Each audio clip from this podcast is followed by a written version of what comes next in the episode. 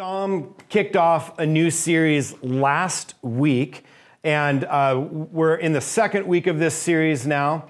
And as Brian just said, the title of the series is For Such a Time as This Hidden Treasures from the Cave of Quarantine.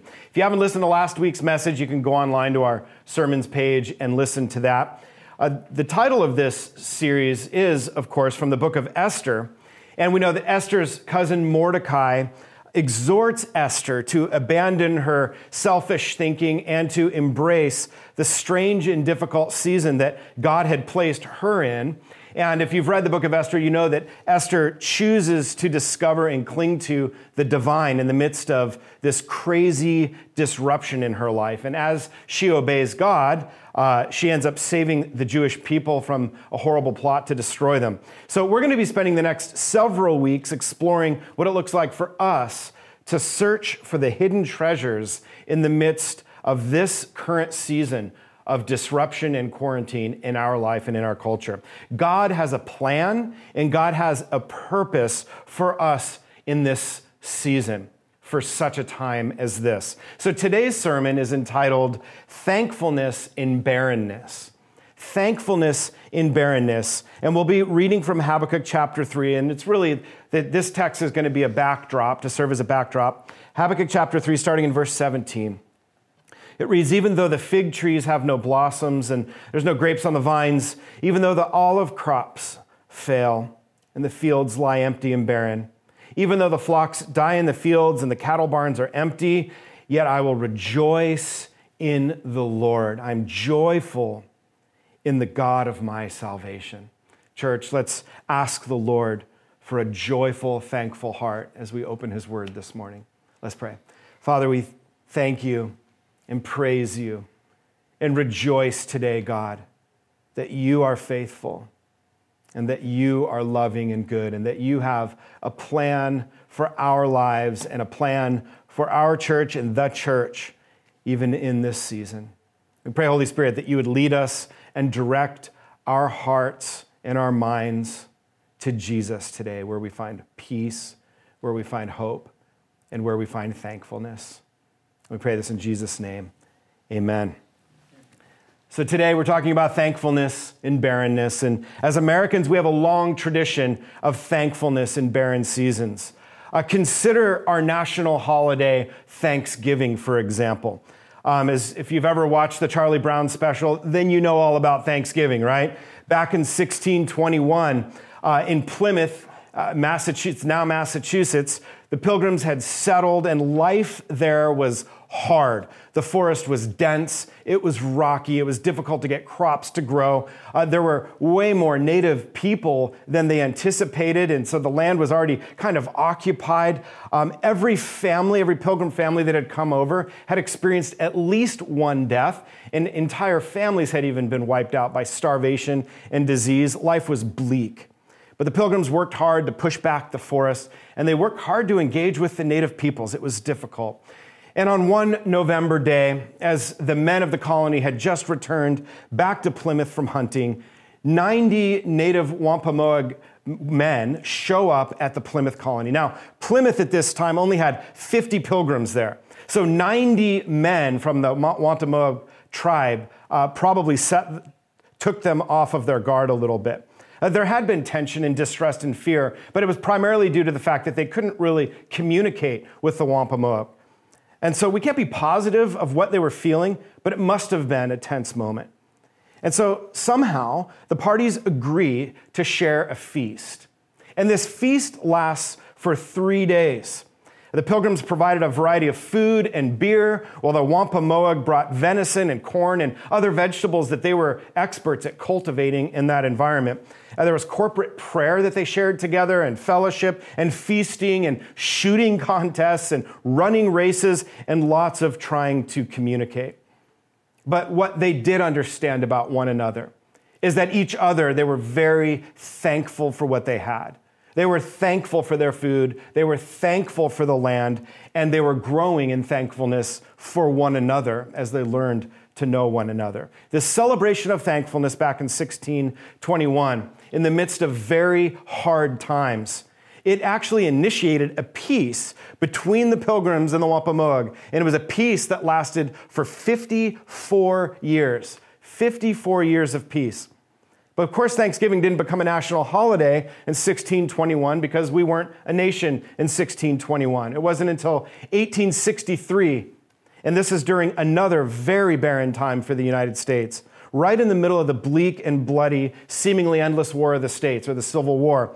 Abraham Lincoln declared a national holiday for Americans to turn our hearts to God and to give thanks. This is how our Thanksgiving holiday was born, based or modeled after the thankfulness that was demonstrated in a very barren season in the 1620s. It was inaugurated by President Lincoln in the middle of a violent, barren season of war.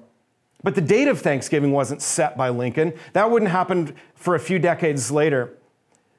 By Franklin Delano Roosevelt in 1942, again, in the midst of a very barren season, during World War II, Franklin Delano Roosevelt picked the actual date of Thanksgiving, and we've been celebrating Thanksgiving as a nation ever since.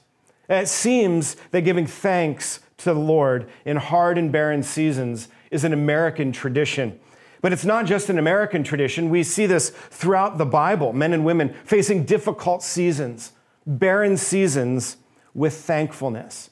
We see it in the life of Noah and Abraham and Moses and Joshua and Elijah and King Jehoshaphat, uh, David, Esther, uh, Jesus' mother Mary, the Apostle John, the Apostle Paul, uh, Silas, and, and many, many other people I'm probably not thinking of right now. But really, it's Jesus that provides the strongest, most poignant picture of thankfulness in barrenness. Because Jesus shows us how to face hardship with a posture of praise. Jesus was fully man and fully God, as, as you may know. And so there was some tension just inherent in who he was. As man, he faced temptations and frustrations as we all do. But as God, Jesus knew he must lay down his life and forego his personal safety and his personal well being. And so just imagine for a second the tension that existed in the God man Jesus, the inner battle to submit his temptations and impulses to the Father on a continual basis.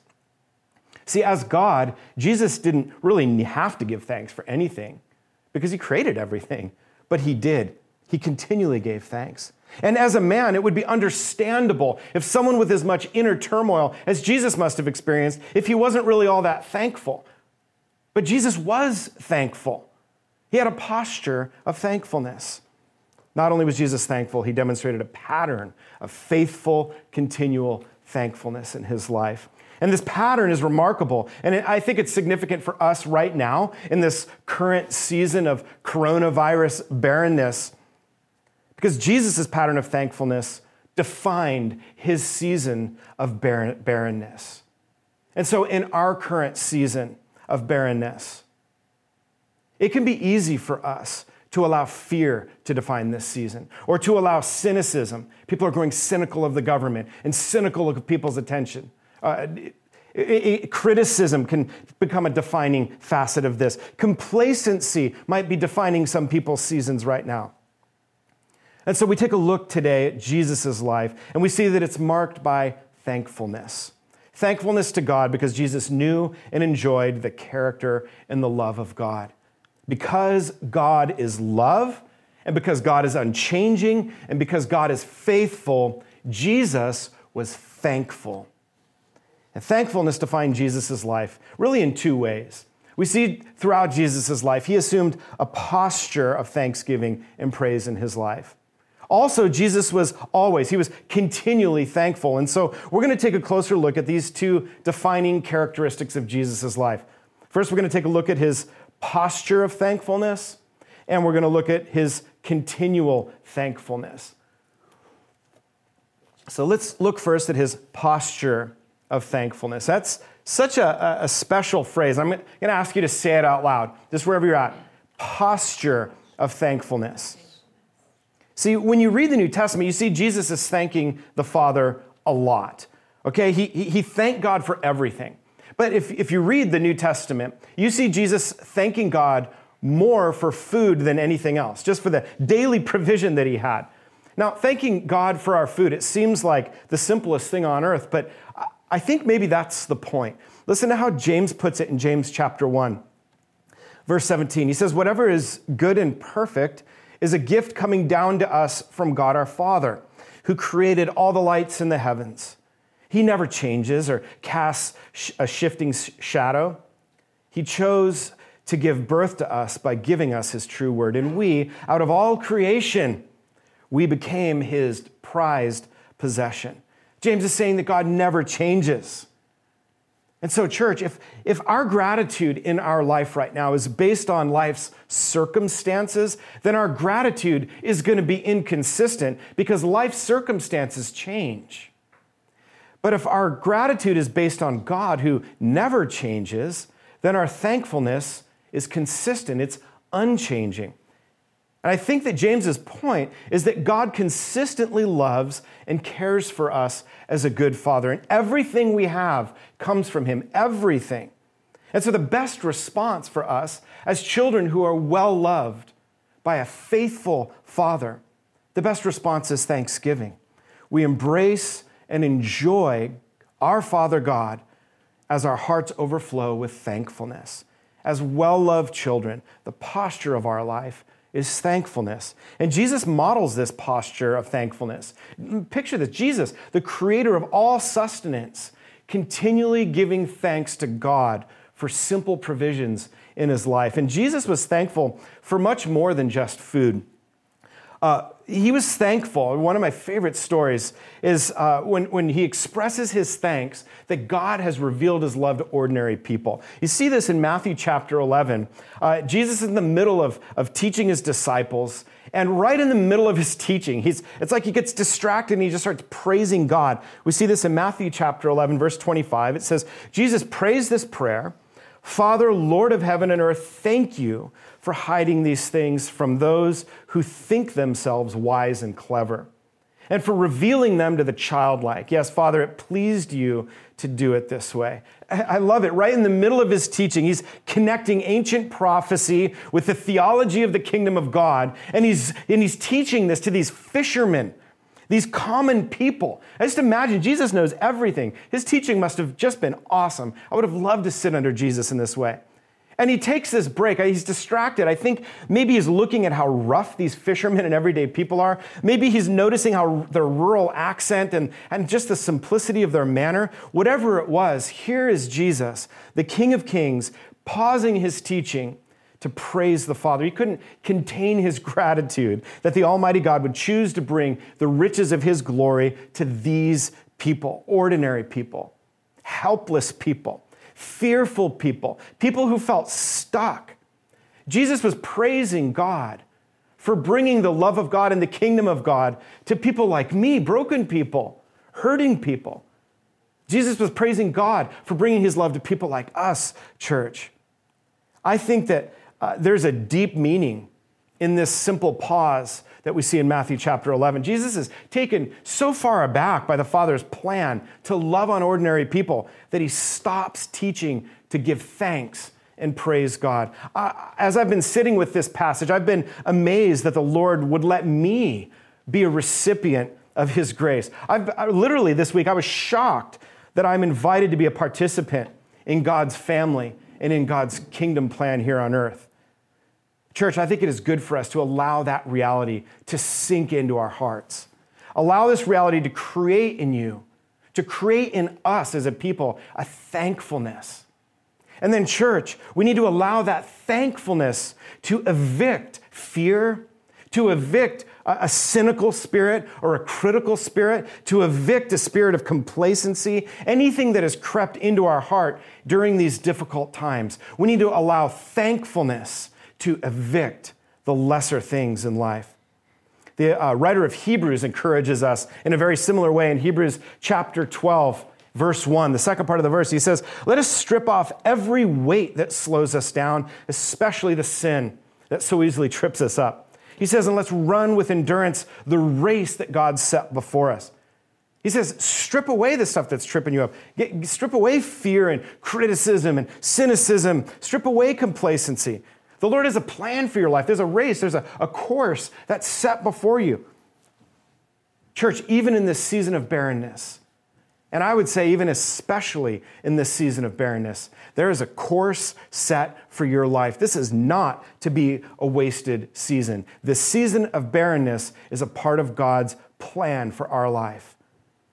And so we need to posture ourselves for victory in this season by taking a posture of thankfulness, turning our eyes to Jesus and thanking Him for the new life He's giving us. As the Lord brings thankfulness to our hearts, let's turn that thankfulness to praise.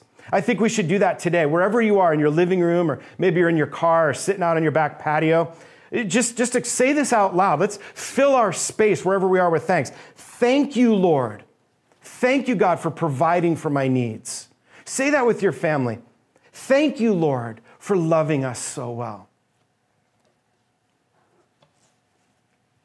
Let's allow this season of thankfulness to become our posture as we evict fear and cynicism and criticism and complacency. Let's take a posture of thankfulness as we put our eyes on Jesus in this otherwise barren season. And so we see that, that first point. We desire, like Jesus, we desire to assume a posture of thankfulness. But we also want to take a look at Jesus' life because we desire to live lives marked by continual thankfulness. Let's say that together continual thankfulness. We continue in thankfulness. See, Jesus' life is marked by his continual thank- thankfulness to the Father.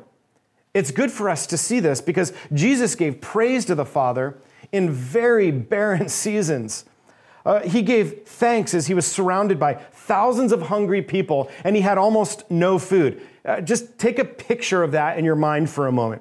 Jesus, surrounded, it says, by 5,000 men. Okay, there were probably at least 10,000 people if you count women and children that would have been there also thousands and thousands of hungry people. And when it came time, when everyone was hungry, rather than sending them away to go find food, Jesus has his disciples organize them and gather them into groups of 50 and 100. Now, if you've ever served in junior high ministry, you know that getting groups of people out of a large, hungry group of people is almost impossible.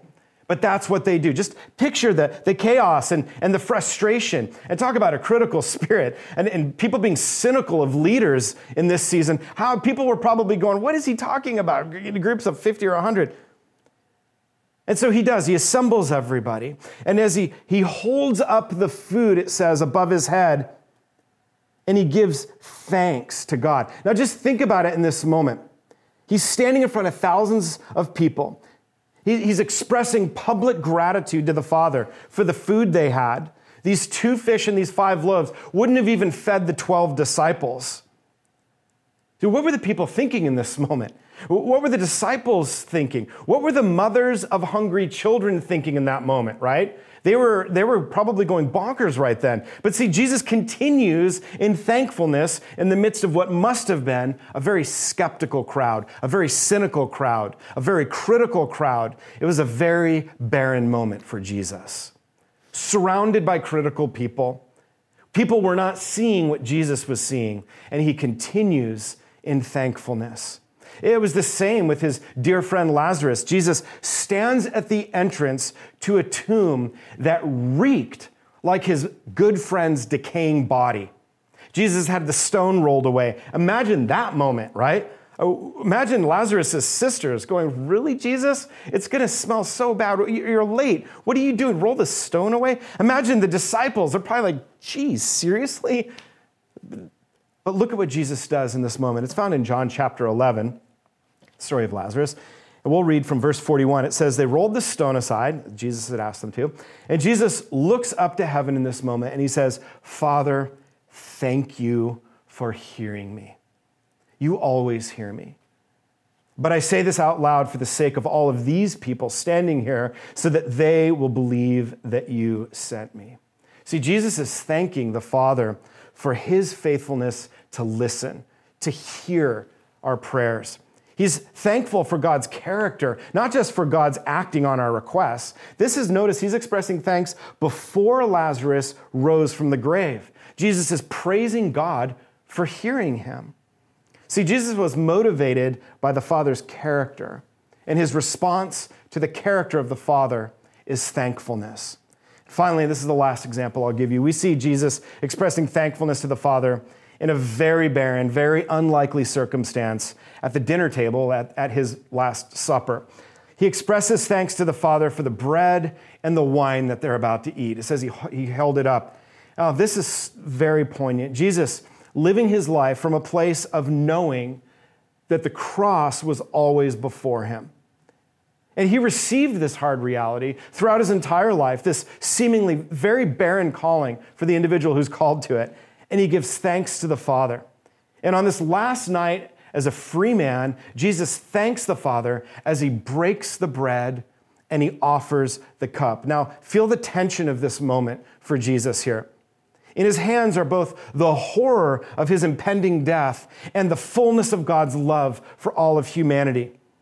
As the broken bread represents his body, which would be broken in hours, and the blood, rep- the cup represents the blood, which would be shed in hours. And in this horrific holy moment, Jesus continues in thankfulness to the Father while feeling the pressure to feed thousands, or while standing at the opening of his friend's tomb, or even the night as he faced unspeakable torture and a horrific death on a cross, Jesus' response was never fear or panic. Jesus never grew cynical or critical, and Jesus was not complacent. He fixed his mind on the character of the Father, and he was thankful, and he found peace. He was even willing to stand alone in his thankfulness. I think for some of us, this is our calling in this season. See, when people around Jesus were gripped in fear, when people around Jesus were becoming cynical and critical, even when his friends were complacent and sleepy, Jesus continued in thankfulness. And as he continues in thankfulness amidst these barren circumstances, Jesus affects the world around him. God moved through him. We see God do this throughout all of Scripture. God moves in and God moves through the thankful hearts. Paul and Silas are a great picture of this. Uh, they'd been beaten and chained in prison, and they remember God's character and they assume a posture of thankfulness. In fact, they, they, they, assumed a posture of thankfulness which led to praise and to worship right there in prison in chains, and they affected the world around them. Prison doors opened, chains fell off. The prison guard is about to kill himself. All of reality was shaken and turned upside down, and in that moment, entire families turned to trust in God and were saved. It says that night, then jailer's entire family was baptized. What's going on here? Well, Paul and Silas's thankfulness affected the world around them. God moved in them and God moved through them. Listen, church, in this season, this is a significant point for us to embrace and to receive. This is how God operates. God is always working in us to affect the world around us. Our attitude affects the world around us. Our thankfulness changes the spiritual climate around us.